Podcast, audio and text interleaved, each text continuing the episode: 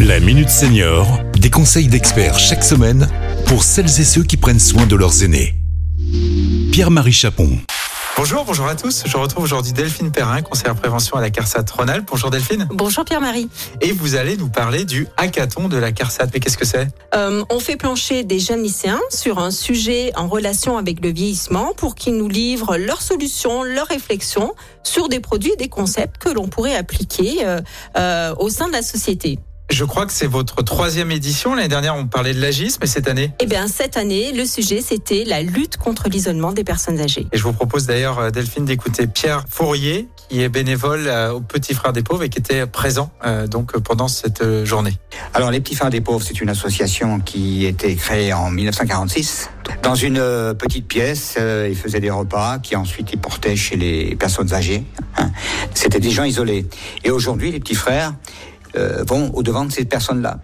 Donc, euh, un bénévole se déplace au moins, c'est c'est une, une fois par semaine en moyenne. Et on organise aussi des journées, des journées euh, où on regroupe pas mal de gens du même quartier.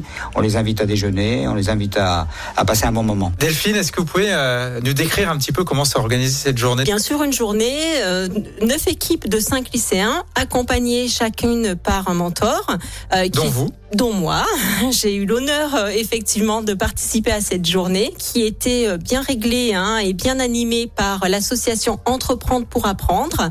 Les jeunes ben, présentaient leur projet ben, en trois minutes. Je vous propose d'écouter euh, Lucie, qui était euh, l'organisatrice de l'association Entreprendre pour apprendre. Alors l'association Entreprendre pour apprendre, elle a pour objectif de faire le lien entre le monde de l'école et le monde de l'entreprise en faisant vivre euh, à des jeunes qui ont entre 9 et 25 ans des projets de mini-entreprise qui leur permettent de découvrir la mise en place des premières étapes de la création d'un projet.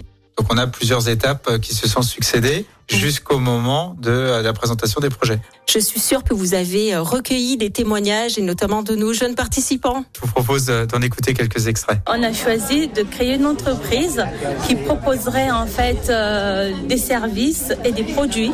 Euh, les services, c'est-à-dire aller vers les personnes âgées qui sont en isolement, leur proposer en fait des activités selon les saisons. Merci beaucoup Delphine et donc euh, bah, comme le veut la tradition, je vous souhaite de bonnes fêtes de fin d'année Eh ben, je vous remercie. J'en souhaite aussi de bonnes fêtes à, à tous nos auditeurs. et on se retrouve l'année prochaine. À l'année prochaine. Cet épisode a été rendu possible grâce à la CARSAT Rhône-Alpes, Caisse d'assurance retraite et de la santé au travail, expert du bien vieillir.